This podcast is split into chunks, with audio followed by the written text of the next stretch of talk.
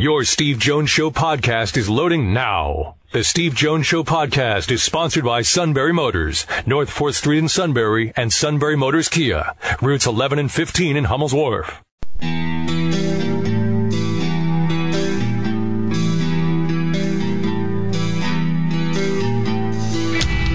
Sports talk where your voice counts. This is the Steve Jones Show on News Radio 1070 WKOK. Now, from the Sunbury Motors Studio, here's Steve Jones. Sunbury Motors, 4th Street in Sunbury. Sunbury Motors, Kia routes 11 and 15 in Hummel's Wharf. Great to have you with us on another beautiful day in the Valley today. And time now for our play by play call of the day. Phillies fans, cover your ears. Howie Rose with Yoenis Cespedes at the plate. Drum roll, please. Here's the 1 1 to Cespedes. Hit deep to left field. Home run number three is on the way. And there she goes into the lower deck in left field. And now Cespedes, in five innings, has hit three home runs. And then the Phillies cracked down on him, and he hit no more the rest of the night. That's our play by play call of the day. Phillies will be back in action, of course. And don't forget, they'll also be on uh, Friday with a Wipeout Our show when they play on the play the Washington Nationals. Interesting timing on that. Maybe because it's Good Friday. Maybe they're playing a four o'clock game. Hmm, I don't know. All right, uh, let's get to Frank Bodani, New York Daily Record. Frank, welcome back. Great to have you with us. Uh, I asked Donnie Collins this yesterday, day before, and I said, you know, based on you know the teleconferences, the interviews, and you've listened to these players, I asked him what kind of read he was getting. So I'll ask you the same kind of uh, the same question. What kind of read are you getting on this team based on what you're hearing? Uh, I think the, the gauge is that they have a lot more confidence and they're a lot more comfortable with their team, their offense, than they were this time a year ago. I mean, second year for Joe Moorhead, all the success they had last year. Um, not that they're, I don't know, I get the sense that they're overconfident, just that, hey, we know what we can do so that means then we know better what we can do now to make it, you know, to make it better, to make us better. They seem really confident, starting with like Mike Gesicki, um, Nick Scott, and those guys we talked to this week. You, you mentioned something in that answer, Frank. I want to explore a bit more because a year ago, Joe Moorhead was installing his offense first year. Mm-hmm. Brent Pry been on the staff, but installing what he wanted to do defensively and Matt Limegrover and Tim Banks had just joined the staff. In your opinion, what kind of difference does it make that now it's the second year of this instead of trying to go through a first year? Well, I think two things. I think because it was the first year last spring, I don't think either side, players or coaches, knew exactly what they wanted to do and exactly how to do it until the game started, right? So in the Minnesota game, you had Joe Moorhead even admitting that, you know, at that point, we decided we had to make, we had to tweak the offense. We had to get Trace running more. And all of a sudden, you saw the difference, right? Even in the second half of that game. Right. And it was that they knew kind of, I mean, they obviously, they, these guys are smart. They know what they want, but how to make that happen until you start – playing the parts for a few weeks. Now they know. Okay, so now a year later, they already know what works. Joe's really smart and bright with how then to take what he already has and build upon it. You don't have to figure stuff out. They're done figuring it out, I think. Huge, huge advantage for them, I would think, moving forward. Moving forward, there are also going to be a couple rules to discuss in, in, all of this. And one is they're talking about approving an early signing period the third Wednesday in December, and then a 10th assistant coach for college football. Let's deal with each one individually. What uh, difference do you think having an early signing period the third Wednesday of December will make to go in conjunction with the first Wednesday in February? Um, that's a good good point. Um, you know, I haven't. Really, I'm not really sure as far as Penn State is concerned. Um, you know, I don't think Penn State, at least typically has lost a lot of guys at the end of the recruiting cycle or necessarily even picks up a lot of guys. That's true. As of late at the end of the cycle, they seem to steadily, and it was even before James Franklin took over. This isn't just something recent to me, at least. It seems like they steadily build their class. They do a very good job of recruiting guys once they already are committed. And I think they really hone in on not just the players on the field, but the kind of kids they want to begin with. So I think there's a lot less uh, instability as the recruiting process moves mm-hmm. on with their guys. Um, so I don't know. I think it's probably better for overall college football that you don't have maybe the biggest programs deciding in January, hey, we don't, we could get somebody better here at the end, so we're going to keep flipping, trying to flip kids from other programs that are verbally right. committed. You know, maybe that's the best thing in all. Penn State doesn't seem to do a whole lot of that either way, so probably good for college football. I don't know if it'll change much for Penn State. Then the next one is they're talking about adding a tenth uh, assistant coach, which is also part of the same package of proposals they'll vote on. Uh, that if it's approved, I'm not sure if that 10th coach starts this season or there was also something a possibility it would start in January 9th of 2018. What kind of difference can a 10th coach make on a staff? Uh, I, well, I, I guess it helps because James Franklin has already been on record saying that, you know, if you're looking at coaches per player ratio, college football is still pretty out of sorts when it comes to that. To, exactly. To that, there's way too many players compared to coaches. Um, you know, Penn State, you got another coach. You look at maybe then you have a guy who would just be special teams and wouldn't have to worry about necessarily another position to coach. And um, I, I don't, I don't know the grand scheme of how it would help your individual program. Just make it, I think, better life you know better life for um, the, the kids on campus. Mm-hmm. Things are not split so much um, apart. Guys' responsibilities. Um, Penn State fans have always wondered about special teams. You know, that's always been a big question for them. You know, and Charles Huff right now has to do that, but he's also coaching the running back. Right. Um, so, you know, I'm sure it would make life easier on these guys probably would add also, in, you know, the recruiting is there's so much in recruiting, and probably a tenth coach comes in there, and they probably are right there in the thick of doing something like that. It puts another yeah. official body out there. Yes, absolutely. A good point. Uh, there's the next part is this: Michigan is going to have its spring game coming up on Saturday, but they also have three more practices after that. Their three practices will be in Italy. Uh, he does something different every year. Last year was IMG. This time, this time they're trying to see if they can rent some space at the Vatican. So, what do you think of a a college football team or a spring practice being taken to another part of the world? Uh, football wise, to me, it means absolutely nothing. I mean, I, that's right. I, you know, I mean, it's Jim Harbaugh's style and way to create energy and interest and maybe you know recruiting wise kids out there see that these this is what if you go to Michigan this is some of the benefits and bonuses you have I, I don't know. It seems to me like you're spending. I mean, I I don't know. I guess if the kid gets a great experience by going yeah. to Italy, how do you fault that, right? I mean, you never, these are things that you come up in your life early on you may never get a chance to do again. Right. Um, I don't know. I think that you know, look at the hass not hassle. Look at the extreme effort to go to play a game in Ireland that Penn State had to go through. Right. That would make coaches probably say, you know, I don't know if we really want to do that ever again. I can't. I, I just. It, I guess the, the biggest response I have to this is, gosh, how does Michigan pull this stuff off?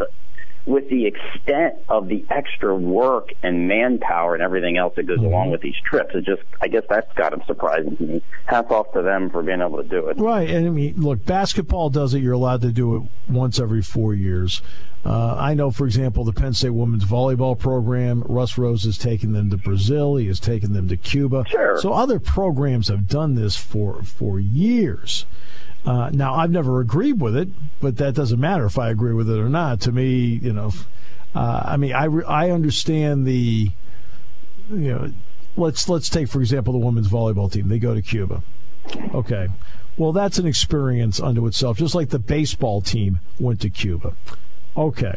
Uh, the men's basketball team, I think, went to Belgium, but I also think they went. Uh, they took side trips to Normandy and things like that. Mm-hmm. The basketball was all a side side uh, part of it. I've never been in favor of this stuff. I kind of felt that it was just using ex- sports as an excuse to take a trip, but that's just me. so it depends, I guess, what you're doing there. Now it's a lot easier to take a volleyball team and a basketball team somewhere where you have no 15, doubt 20 guys right. and hardly any equipment. I mean, football is a lot different. You have to take uh, goalposts. You, know, you have to take goalposts, yard markers, chains. You got to take the whole boat. You have to take a a play clock with you. I mean, I'm sorry, but in Italy they don't have that stuff. Yeah, I guess it's well, you know, uh, financially, can you do it, and how are you doing it? I think people right. have questions, especially at Penn State after the last five years. How does that make sense? Um, and then what is actually what are the, what are the students getting out of it from that cultural experience? I mean, is it just a, an excuse, like you said, to go away, or is there, or is there really something that kind of would think? I know this sounds maybe crazy to some, but like, what do they have to to do get back from this trip? What are they forced to kind of learn? And I mean, is there academic things that they need to kind of fulfill for this? You think there would be a learning experience, a give and take there?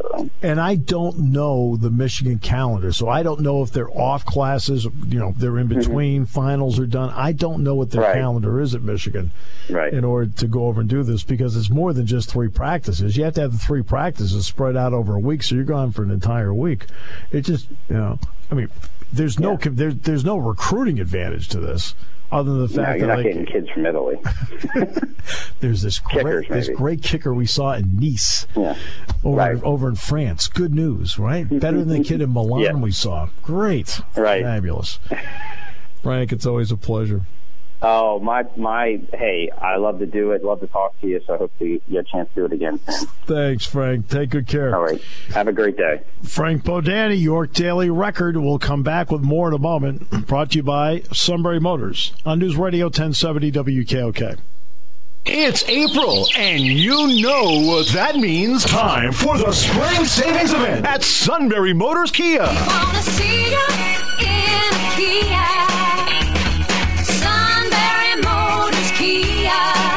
Bottom line, April is the best time to buy your next vehicle at Sunbury Motors Kia. During the spring savings event, you can save over $4,000 on 2017 Sorentos and all remaining 2016 Optimas. Or you can save $3,000 on a 2017 Kia Forte. If you're looking for low payments, how about 0% financing for 66 months? Need to save money on gas? Then get to SMC and check out the 50 mile per gallon Niro FE, starting at $23,895. Plus, you get Kia's 10 year, 100,000 mile limited warranty. So what are you waiting for? It's the spring savings event going on now at Sunbury Motors Kia on the Strip at Hummel's Wharf and at sunburymotors.com. Tax and tags extra. 0% financing to well-qualified customers through KMF restrictions apply. Warranty is a limited powertrain warranty. For details, see retailer or go to kia.com.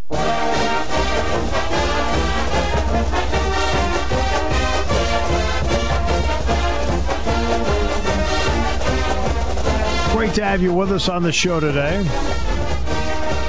Just a quick announcement. Um, as always, Eagle 107 is your home for Bucknell Sports. We are not negotiating a deal to, to carry Albright.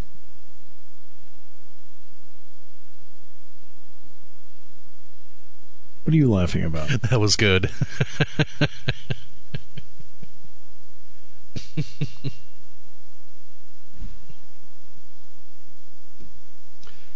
Just thought I'd throw it in there. Glad you did. Uh, I mean, only be, look.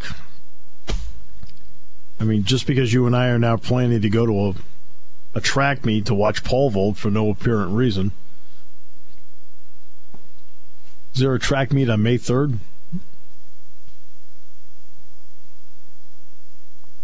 You're looking it up, I can tell. Well, he'll still be a next month he'll still be a senior in high school. So you know, or you mean for Danville track? I'd have to look it up. Danville track. Oh, yeah, look it up. I mean, this could be a golden opportunity that when the show is over, we make a guest appearance and suit light freaks. Like there are people that showed up to see him besides What are the people in Danville going to do on Friday nights? Other than chant free at last, free at last, thank goodness we're free at last. oh, come on, there's got to there's got to be got to be one. Has to be. He's looking it up to see. But uh,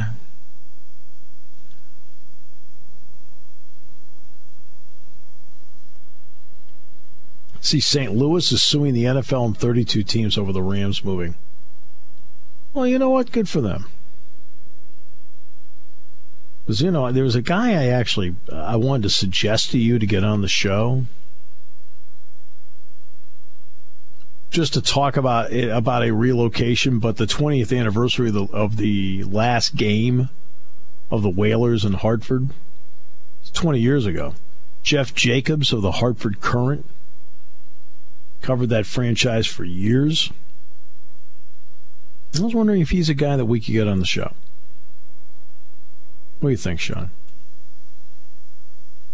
Let's do it. It, it would feed in, you know, it would feed into this relocation deal. Look, the NFL has had three now in a 15 month span.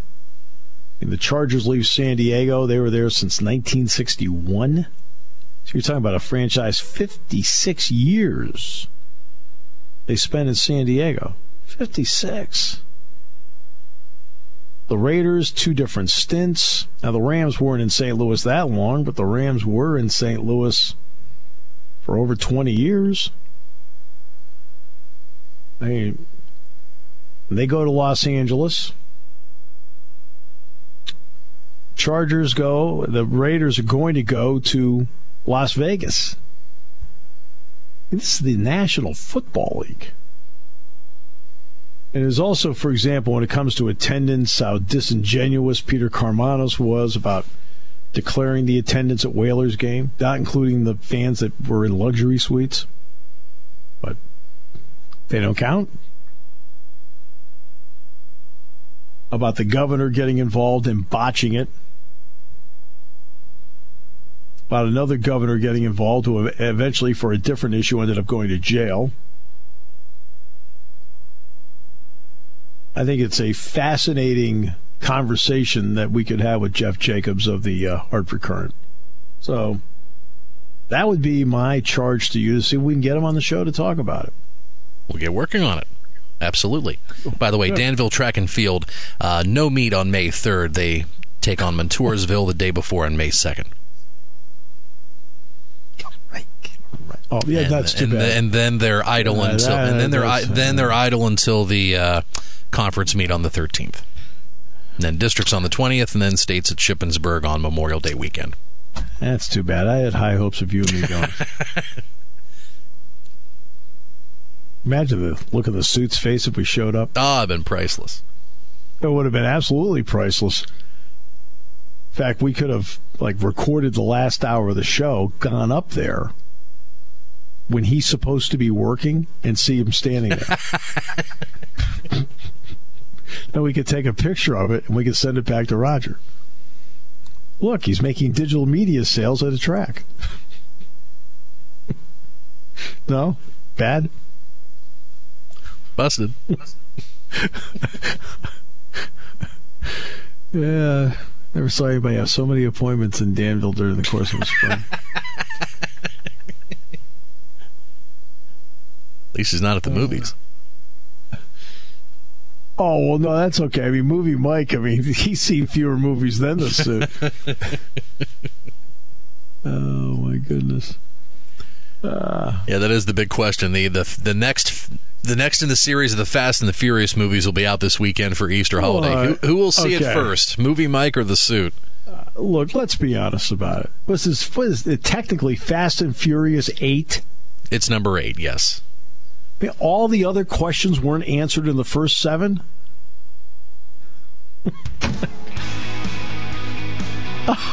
I guess in a nutshell, Vin Diesel he turns heel in this movie, and The Rock's going after him. I guess that's kind of what I'm gathering from the trailers that I've been seeing since. Man, think the trailers have been on since like last November. it'll be the number one movie for the weekend. I actually watched a movie the other night. Um, actually I've, I went to the movies and I saw The Zookeeper's Wife a couple weeks ago. Very very good. And then on video, I, I saw Patriots Day the other night. Yeah, and the coming up on the four-year anniversary of the uh, Boston Marathon bombing. That was very good, very realistic. Fast and Furious, what, what did you say, 22, 23? How many there? it's number eight. Yeah, I might as well say 22 or 23. Sure. Is there any, does anybody do any original work anymore? Taking your calls at 800 795 9565. This is The Steve Jones Show on News Radio 1070 WKOK. Now, from the Sunbury Motors Studio, here's Steve Jones. All right. Great to have you with us. Sunbury Motors, 4th Street in Sunbury. Sunbury Motors, Kia routes 11 and 15 in Hummel's Wharf. Actually, Sean and I just discussed these sports bozos of the day. You went on Twitter to get a hold of Jeff Jacobs of the Hartford Courant, and he was at Dunkin' Donuts Stadium last night in Hartford. That's right. You were in that part of the woods. I remember last July, and you were sharing an interesting story about the about the state the state funding up there to get that park up and running. It's just, I mean. Uh, there are 50 of these states. There can't be any one of the 49 that are run worse than this place. okay? I mean, seriously. Well, last year they're building Dunkin' Donuts Park, which is in Hartford, and you could see it from I 91. And when I did the games, I did a three game series in Connecticut at, uh, at Dodd Stadium and the Hartford Yard Goats had to play some of their schedule there. So I wanted I wanted to find out why. Well, they ran out of money last year, and so they stopped building the ballpark. We're out of money. Everybody stop. We're out of money. Well, they finally did come up with the money, and they finished it.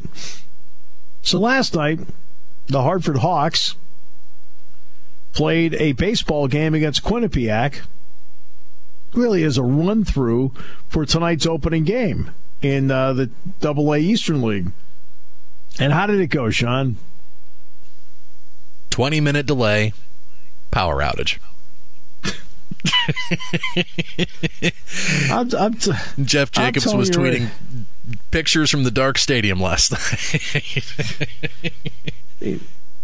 Nothing in that state has gone right since they took the charter and they hit it in an oak. Okay, that was the last clever thing that state did. I mean, that's it.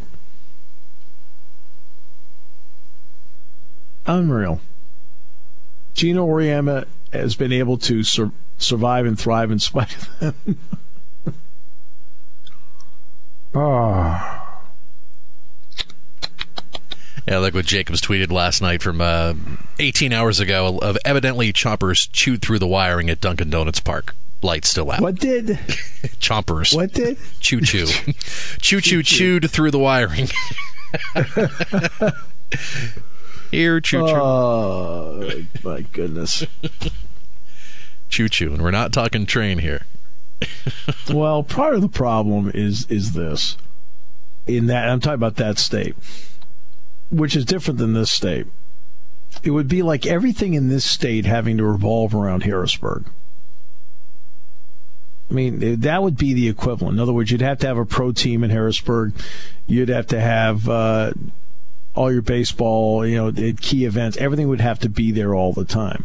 And that's not the case in the state. You got big stuff happening in Pittsburgh, big stuff happening in Philadelphia, even big stuff happening here in State College in the central part of the state. Scranton Wilkes-Barre has some big things going on. But in that state, where there is uh, a real economic divide between southwestern Connecticut, where there is a ton of money. I mean, so many stockbrokers who work in New York live in that area versus the rest of the state that has to, you know, for the most part, grind it out. And the problem that, for example, let's take the Whalers. The Whalers could convince anybody in Greater Hartford to go watch them play. I don't care whether it was Hartford, West Hartford, Glastonbury, Simsbury, Farmington, okay, Enfield, East Windsor, Middletown, whatever. They could get people in that area that were really into it. But they could not get Norwich, New Haven, Bridgeport, Waterbury. Man, Waterbury, back then, Waterbury, New Haven, and Bridgeport, you know, they're all cities with more than 100,000 in population. And Hartford is not the largest city in the state. It's the capital, it's in the center of the state, but it's not the largest city in the state, population wise. And they couldn't get the other population centers into what was going on there. Well, the minor league baseball team had been in New Britain, was actually in Bristol first. Then moved to New Britain. They were in New Britain for a long, long time. And then they finally decided, look, we're going to put this thing in Hartford. Again, same thing. And just like the state botched up the Patriots, and the Patri- and they really did botch the Patriots. They botched it. They had them. They had the Patriots, and you, they couldn't move a steam plant. Couldn't do it. I'm the governor of that state. I'm out there with the bulldozers of the next morning saying, everybody just get out of the way. We'll figure it out. All right. How about St. Louis suing the NFL and the other 32 teams? And they're talking about the economic impact in the area, which we've talked about with teams.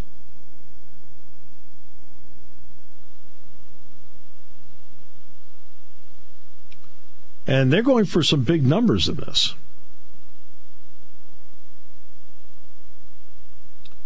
Uh, they are suing, let's see, 1.85. They say they lost an estimated 1.85 million and actually between 1.85 million and 3.5 million is what they estimate that they lost in amusement and ticket tax collections. They say they also lost 7.5 million dollars in property taxes. They say in total, the city will have lost St. Louis by losing the Rams 100 million dollars in net proceeds. That's a big number.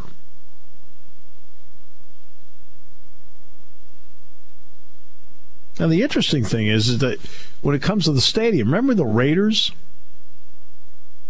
And of course, they have the option to stay for two years, and it's their option. It's not the stadium, it is not the city. The Raiders have the option to stay in Oakland in each of the next two years. There are two one year options for 17 and 18.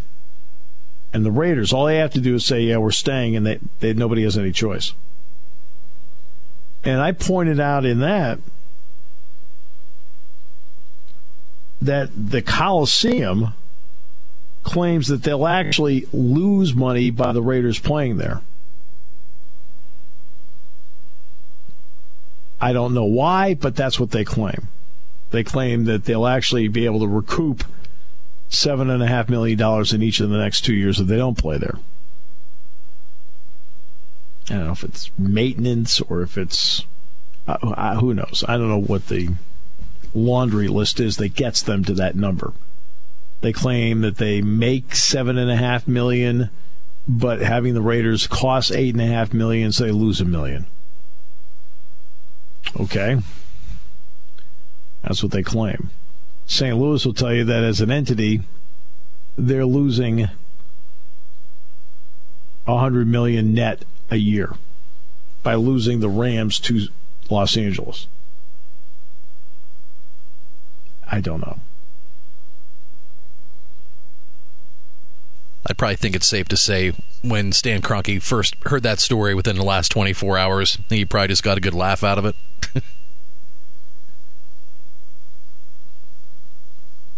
uh, well, Stan's not even the richest person in his own house. So I mean, he is worth billions of dollars, but he's married to Ann Walton. I mean, just think every time you see a smiley face, you're helping the Rams. We'll come back with more in a moment here on News Radio 1070 WKOK.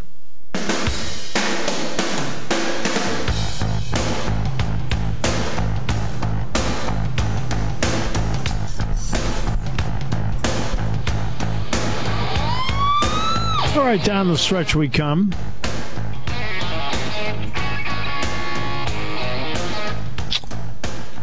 And coming up tomorrow, we'll talk about the NFL draft. The question now is Are the Browns considering not going with Myles Garrett out of Texas A&M, the big defensive end? And are they actually considering Mitchell Trubisky, the quarterback from North Carolina? I uh, I don't know. Uh, it, I think the question would be which player, Garrett or Trubisky, is higher on their draft board. So I guess it'd be a no-brainer. Uh, I guess it'd be a no-brainer. Whoever's whichever player gets the higher grade will be you know, Trubisky. If they grade him higher than than Garrett, he'd be your number one. Plus, we've known for a long time they've had a need at quarterback. Well, they needed a quarterback. The, the, the question is. But you think um, Trubinsky would be there at 12. But it's kind of 50 50. It depends on which draft expert and analyst you talk to. Some think he's going to be off the board at by 12, or some think he'll be there. Or else you could make a trade and move up. Where you get Garrett, and then. Because now you have to do a, play a guessing game as to whether the 49ers want him. Or maybe you want Sean Watson. I don't know. Um, it's just going to be interesting within the first two rounds. You know, I when, when the when the run of quarterbacks is going to start. Well, the run of quarterbacks starting in the first round. Okay, I mean the run of quarterbacks is starting in the first round. Uh, the um, it's a league where everybody's desperate to find one. And it's always intriguing following the draft when, when a specific player in a position goes and then then the trickle down happens. Well, I mean, you're right. I mean, once somebody picks one, then the others that we're considering are saying, well, we better get ours now. That seems to happen a lot at that position, where suddenly there's a run on a spot. Uh, like I said, I think there are 20 to 24 actual first round picks in this draft. That really would be a first considered a first rounder in any draft.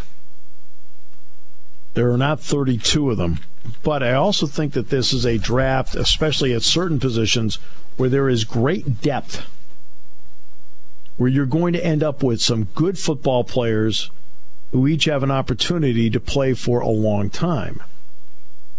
Not great, but good. And maybe there'll be a couple in there that end up being great. I mean, because you know, just because you're in the first round doesn't mean you're a great player. It's one thing we talk about all the time, but I'll get into it here. Actually, we talk about it some. Nobody else talks about it ever. I never hear anybody talk about this, what I'm about to talk about. I never do. I never see anybody write about it. I never see anybody talk. I never hear anybody talk about it. In high school, coaches can be patient as players learn the game, get a little bit better at it, and every player develops on their own clock. In the pros, you better be able to play right away into some way, shape, or form. You may be the third or fourth receiver, but then by your second or third year, you're in the you're one of the top two wideouts. You may come in the league as a high draft pick, and you're the nickel back initially, and then eventually transition into that second or third or fourth year as the starting safety. If you can't, if if you don't show signs of developing quick enough, they move on to the next one right away. They there is no clock in your development. But in college, there's a major difference, and this is the part that's not written about, and this is the part that is not talked about. In college, you may come in as a five star, a four star, a three star, which people who love and follow recruiting get into so much the stars.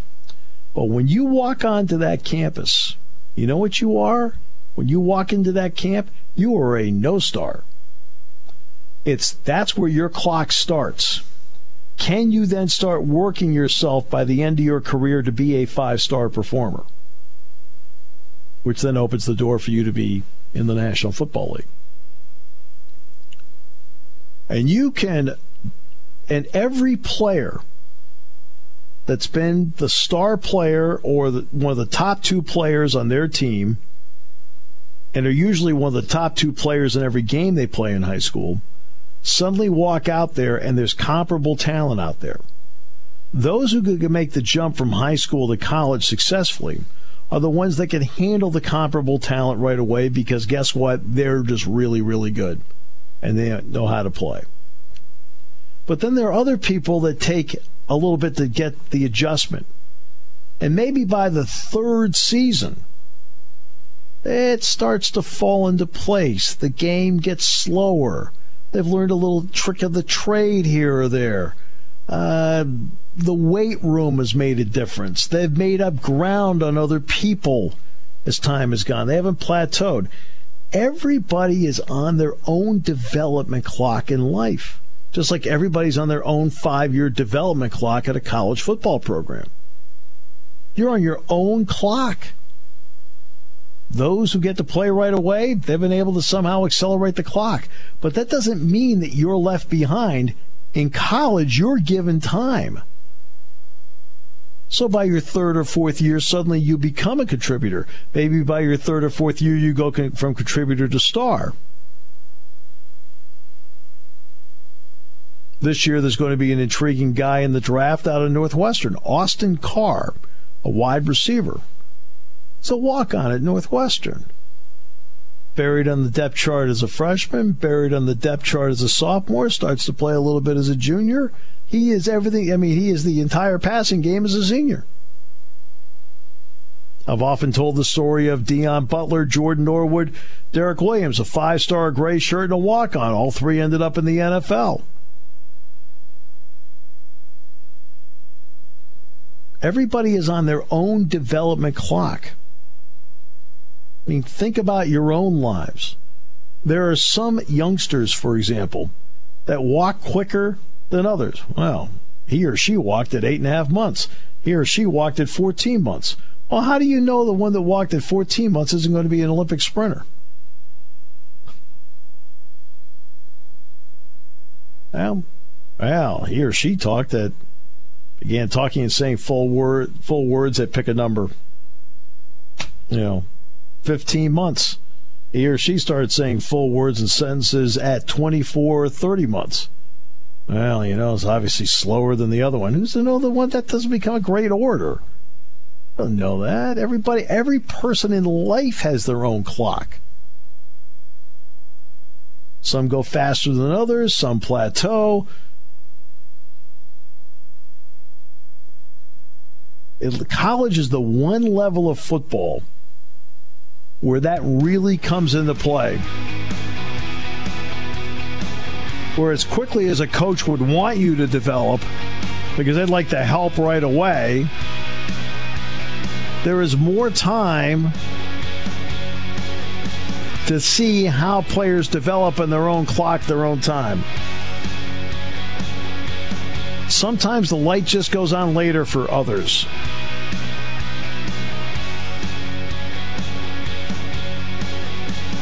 and they then they turn out to have they also they go to the next level and they turn out and they have a great career.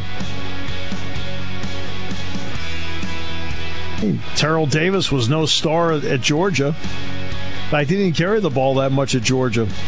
He got to the NFL, he made the Hall of Fame.